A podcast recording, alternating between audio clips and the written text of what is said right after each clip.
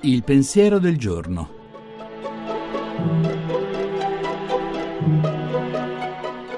In studio Nicoletta Tiliakos, giornalista.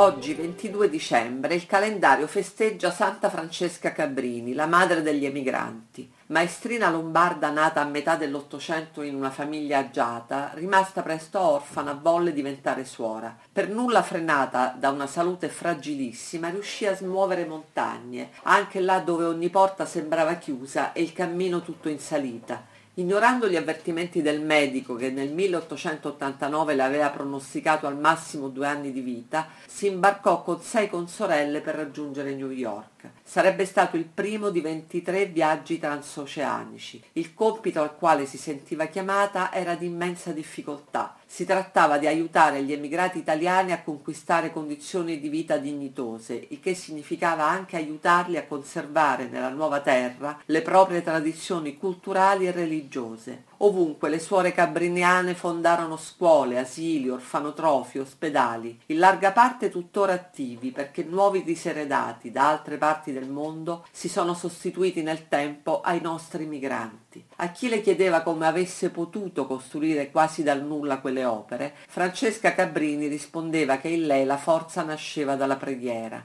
Nel diario di viaggio scrisse Oggi è tempo che l'amore non sia nascosto, ma diventi operoso, vivo e vero. È passato molto più di un secolo ed è ancora quel tempo.